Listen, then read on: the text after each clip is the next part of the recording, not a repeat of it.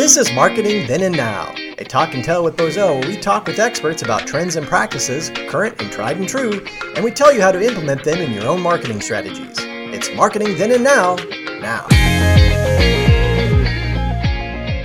Hello, and welcome to a new edition of Marketing Then and Now, a talk and tell with Bozell.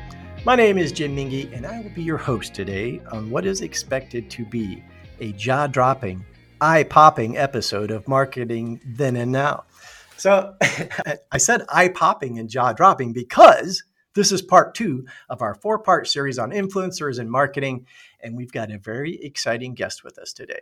So far, we've talked about who influencers are, how they've evolved over the past 10 years, um, how they've not only dominated social media, but influencers have now moved beyond their influence on social media and are now influencing news as as trusted news sources. So a lot of influence and a lot of a lot of power these days with with influencers. So in our first episode, we talked with Bozell CMO Jackie Miller, uh, and she talked about oh everything from how marketers can find influencers and tap into their powerful reach.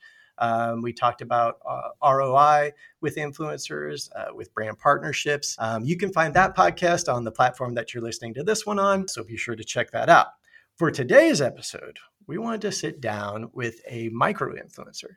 So that's someone between 10,000 and 50,000 followers, roughly. So with us is an influencer who probably isn't going to be a micro influencer for very long uh, because she her audience and reach is growing by leaps and bounds she's going to be she'll have a hundred thousand and then a million in no time. Her name is allison Wetig allison welcome. Hello. Thank you. It's truly an honor to be here. When you guys reached out i was like I'm flattered. I'm going to have imposter syndrome. So thank you. Allison is one of those people. If you go look at her, her Instagram, you start looking through these photos and the things that you do and the places that you go, and you say, I want to be that person. I want to live that life. And so you have so much going on in your life, uh, you know, from hosting your own podcast, Already Friends, to owning a vintage clothing store, the 1404, collective in Omaha to you have a I think an Airbnb that's very uniquely designed to being, you know, what we have you here for a social media influencer with a growing list of followers and clients. So excited to have you here. Let's start by let's go back to the beginning. Uh, back to the tell, beginning. Tell, All right. tell us how you got your start. Uh, you know, how did you start your journey uh, on becoming an influencer? How did you decide on your niche? Uh, you know, the travel and lifestyle content that you do. How did you decide on to focus on that? I guess how did it start? All right, taking it all the way back, kind of like you said at the beginning, how the entire industry has changed so much since it started. I feel like the word niche was not even on the drawing board back when Instagram started. So I truly had no intention of following a specific path. Back then, the apps were just for fun and entertainment. And I was like, I love this. When I was way younger, I would make a physical scrapbook every year. I'd print off all the photos and make these little themes with it. So once MySpace came around, I was like, I'm an early adopter. I loved coding my own little websites and putting oh. my favorite music on there and the photos. And I feel like as more and more platforms just kept coming onto the scene, I was just always an early adapter because I'm naturally very curious. And it was like, all right, MySpace, this is fun. I had a cool journey with that. And then MySpace kind of fell off. And then Instagram came and then TikTok came and more and more just keep coming. And I think a big part of my success in it is being willing to be that early adopter. And to answer your actual question about how did I choose lifestyle and travel, I didn't really ever choose intentionally. I think I've just always captured exactly what is happening in my life as it's happening. And sure enough, a lot of that tends to just be going on trips and documenting my home life, my relationships, and my business is. And so people have obviously found an interest in your life, your business, the places you go, the things you do. Were were you surprised or are you surprised at, at following that you've accumulated in the time that you've been doing this? Maybe in my eye, I don't feel like I have that big of a following. And maybe that's just because I'm in the industry and you are considered such a micro influencer, you know, when you have under a hundred thousand. But then I'll host an event or I'll do something where I see people in real life and I'm like, oh, actually that is kind of a lot of people. It just doesn't I think we're so numb to numbers because yeah. we just see numbers all day long. But then mm-hmm. when you if you saw that many people in a room, you would be like, holy shit, this is a lot of people. yeah. Okay. Yeah. Thank you guys for being here. so like two examples of that recently we did our podcast group trip to Costa Rica in October, and that trip sold out in one day. And then we went on the trip, and it was amazing to see and connect with the people who I'm like speaking to through the microphone. Because it's very easy for social media, I feel like, to be one sided, and you're just posting the stuff, and it goes into the abyss of the internet and you're like yeah. who who's receiving this does it act, yeah. does anyone care out there hello hello and then when you get that feedback you're like okay thank you it's worth my time. somebody is somebody's listening. Somebody yeah. on the other end out there. So so there really wasn't. I mean, were you were there any strategies that you were employing? Like, you know, here are the best practices on how to grow a following if you're a, if you want to be an influencer. I mean, are there things that you did that you think helped with that that you can talk about or pass on to somebody who, who who's trying to build that following early on? Yeah, I have quite a lot of them. I mean, the main basic ones I feel like that you always see consistency, being yourself, but th- there's a reason that everyone says those. And I think when I switched the lens in my head of going out and trying to be like, okay, let me just try to make content. Like, what could I do today? And instead, flipping it to be like, I'm just going to live my life and photograph it or film it along the way and it's taken so much pressure off. Like i don't schedule any content. I don't plan anything out. I don't have this like backlog of videos planned. It's just on the fly as it's happening. And if i have a really cool week like let's say i'm in europe i might feed post two or three times and have 20 stories up because right that week i'm like this is a fun time and i want to share this. And then i might have a couple grind days, like say over like right before Black Friday that we just had. We actually didn't do any discounts at my shop because I was like, you know what? Amazon, Amazon and Target can offer discounts. We are a small business. If you guys want to support us, you can just pay the regular price. It's already so affordable. And but that week was very busy. And so then I just like don't post that much that week. And then I feel like it just feels more organic because I'm just sharing as I go. Oh, and yeah. then I never feel behind because Yeah. No, that's the perfect way to approach it. You're you're being honest and genuine about your life and and if people find that interesting, great. And if they want to follow along, great. And, but it's you're just doing your thing, you're being yourself, which again adds to that authenticity. And my encouragement for doing it the slow authentic way is like it's probably going to take a lot longer mm-hmm. to build up a loyal following because you're not one of those TikTok pages where people yeah. are like, wow, prank video after prank video or like goo video or the same recipe.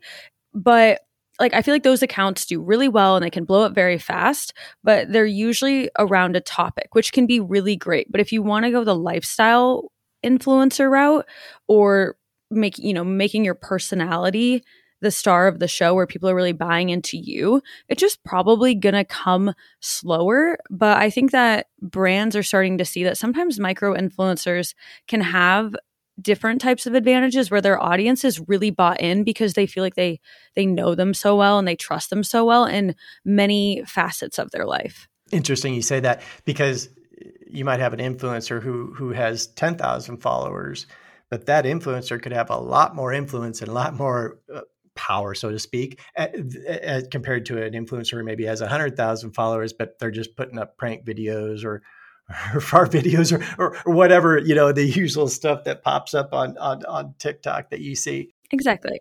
I think you need to know like your why. Like if your goal is to just have this huge account, you just want to get to a million as fast as possible on f- silly dog videos, like you can do that.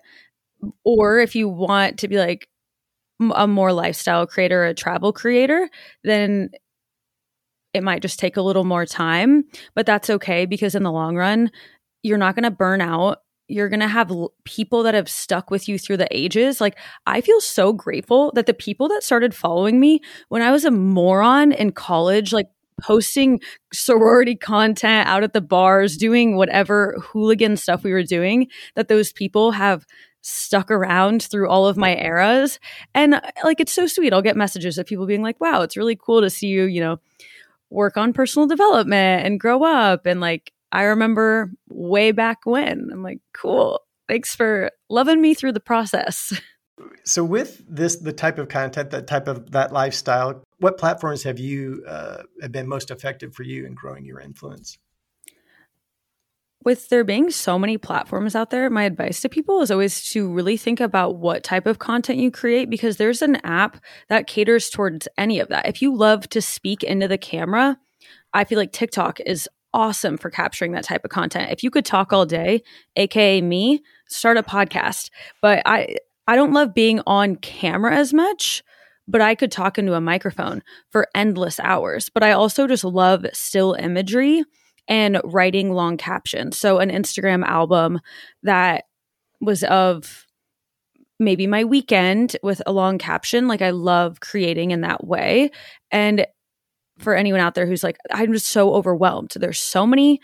Do I do YouTube? Do I do TikTok? How do I do it all? I don't think you have to do it all. Like, I'm not on Twitter at all. I don't really post anything to YouTube because I I, I do like video, but it's not, I'm not as good at video as I am or I feel as good as video at, say, talking on a podcast or capturing still photos. And so I can either climb this uphill battle to create content that doesn't come as naturally to me, that I don't feel as fulfilled by, or I can just hone in on the platforms that res- resonate with me more.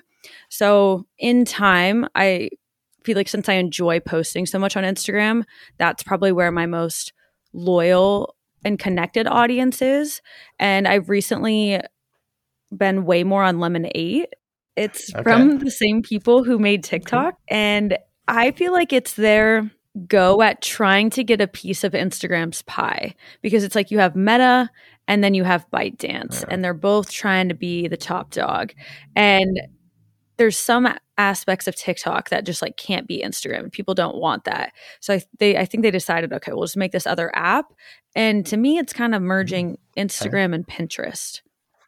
And so I I think it came into the United States in like April. So I downloaded it immediately and back to the yeah. circling back to the theme of early adopting, got on it right away and I was like, you know what? I'm going to make a a video to post on TikTok and Instagram talking about this app and where I see the future of it going and how I could see entrepreneurs, small business owners, and creatives really utilizing that app. Well, it didn't even get that many views, maybe I don't know, 8,000 on each or something. But ByteDance happened to see it because I was talking about their new app. And so now I partner with them and I just get paid to create on the app every single day. And it's amazing. I I can just make wellness content, the things I already love doing. And so I think that's another part of that pie is I, if I got a partnership with I don't know, Reddit or something. I like I don't I don't post on Reddit. So there's no point in me trying to grow on an app that I don't want to be on every day myself as a consumer. That makes sense. Yeah. Yeah. Okay.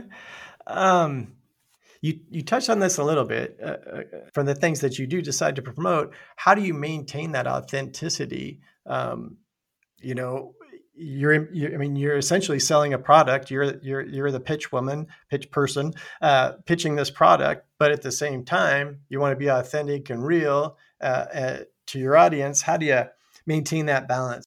Yeah, that is a that was really, a mouthful. I'm sorry. no, it's a it's a good loaded question for a good loaded part of influencing world, and that is something that I do struggle with a lot because I just don't love promoting products in that way. I would consider myself to be mm. like fairly minimalist and I have a secondhand shop for a reason because I don't I don't support fast fashion and I used to way back in high school before I knew better, but it, so much of life I feel like is once you know better, how do you keep doing something that kind of goes against your own values?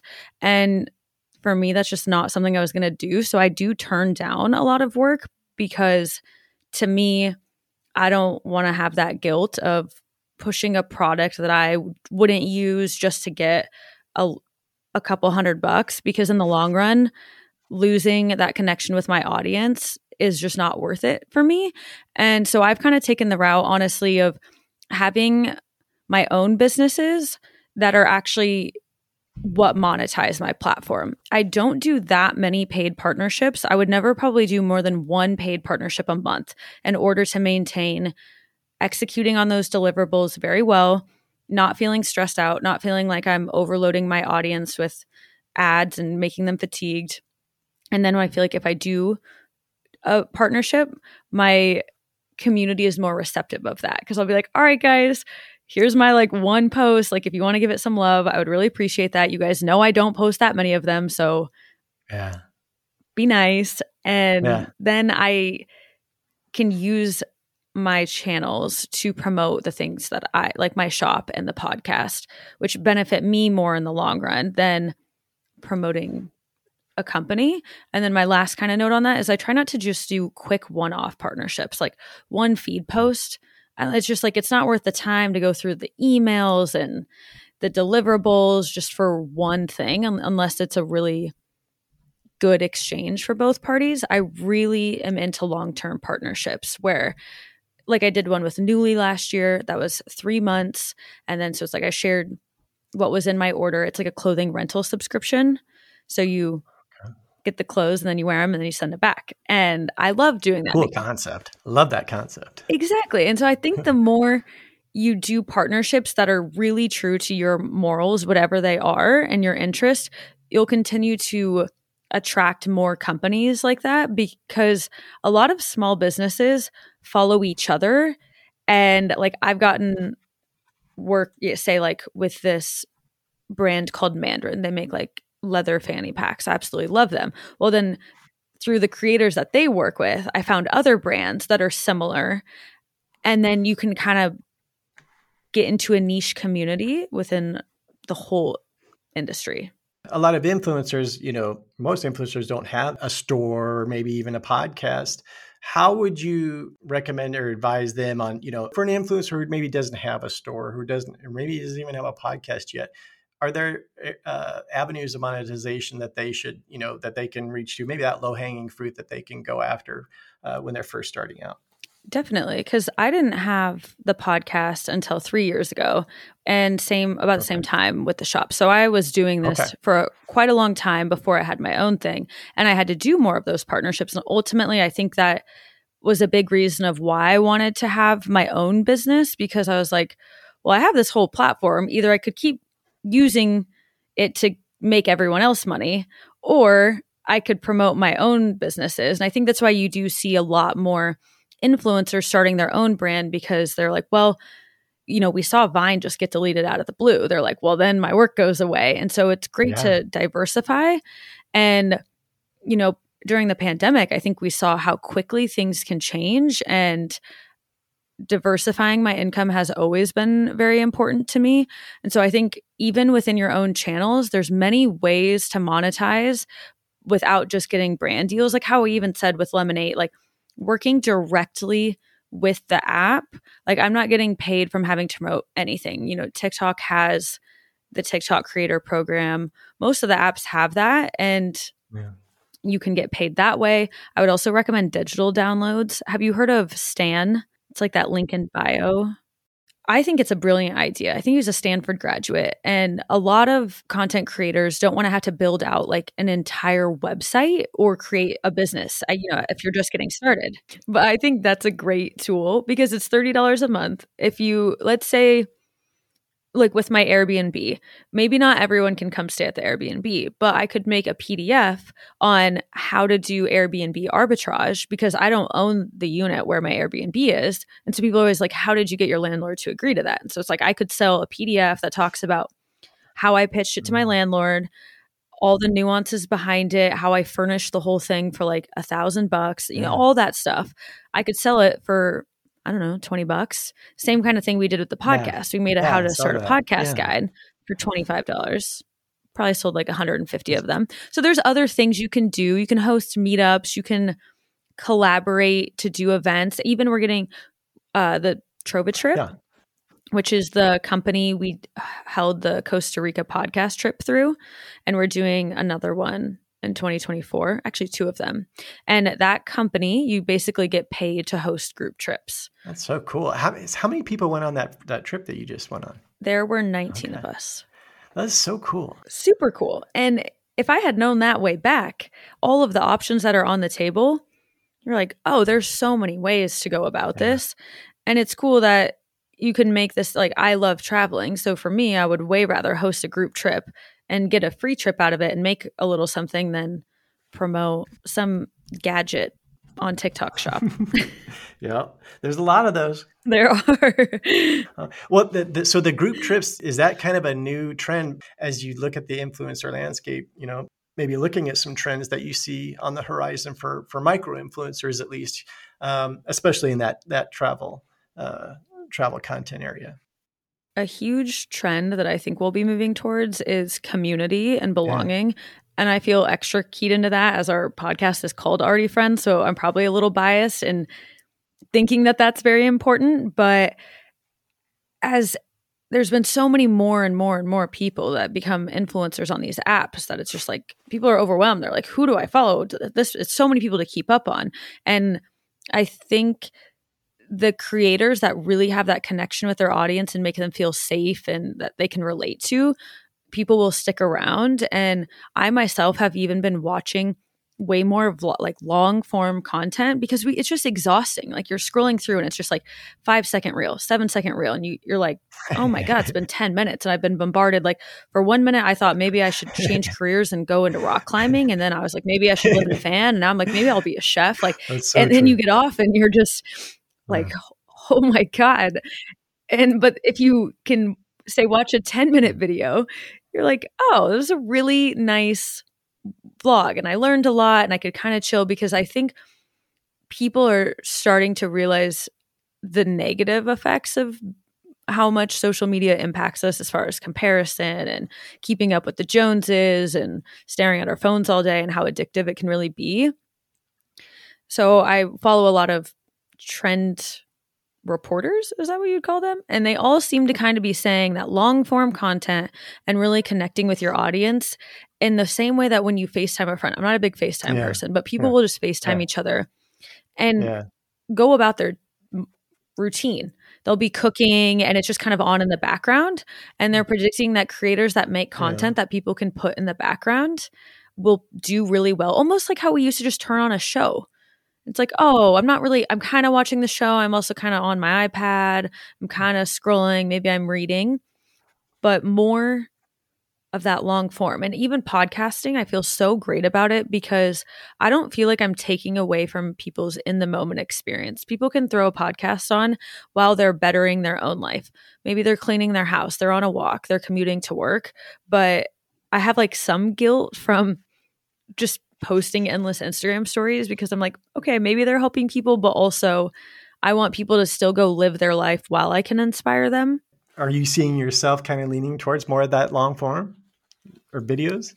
Yeah, I've been posting way fewer Instagram stories, which is hard for me because Instagram stories are like, it's, they're, Ah, I'm trying to think of like a good comparison, like th- that little bit of candy in the candy dish right there, where you can just, it's so tempting because it doesn't take that much thought. But you, if you're posting quite a few Instagram stories and then they go away, you're giving a lot of creative power to something that's like not evergreen and going to last for a long time. And it's so tempting to just do the easy bait. Oh, I can just throw up Instagram stories, but then all of a sudden I'll notice it's been a week and I haven't posted to my feed, but I've posted on Instagram stories every day. And I'm like, well, that's kind of hurting me more in the long run. So I've been trying to limit myself to like three Instagram stories a day to force myself to make m- more content because an Instagram story is never going to get have a viral video. It's just good housekeeping I feel like, and on all the platforms, I feel like there's, you, you now have to balance on each, say, even Instagram. It's like now they have the broadcast channel, there's reels, there's yeah. static photos, there's stories yeah. you can do live. Interesting. And it can be easy to get overwhelmed by not just all the apps in general, but how much you even could post on one platform. So, not overdoing anyone too much, I guess, where I feel burnt out. And even circling back again to being the early adopter. Now that they have the broadcast channels on Instagram, that to me is telling me that community is where these apps are trying to go because why making a broadcast channel where you now message your community like that seems like they're pushing people in that direction again Allison, that was exactly what we were looking for for this. I, your insight and your experience is so cool, and it's so awesome to see the success that you've enjoyed. You know, best of luck to you as you continue to to grow your audience. Thanks for joining us. Thanks for sharing your life as an influencer. Uh, I'm guessing by the time we talk to you next time, you're going to have moved from from uh, from micro to, to, macro. That you're going to have at least a million followers, uh, or by the next time we talk to you. you. So. thank you so much. I'm honored. Yeah. And thank you for joining uh, another edition of Marketing Then and Now. If you haven't subscribed, my goodness, what are you guys waiting for? It makes life so much simpler. You just get a little alert and says ding, and hey, there's a new episode, and you can you don't have to set any reminders. It's just it's it's so easy. So go subscribe. Then you won't miss the next episode in this four-part series on influencers. So you got that going for you, which is nice. so until next time. This is Jim Minge signing off from the Bozell Studios somewhere in Middle America.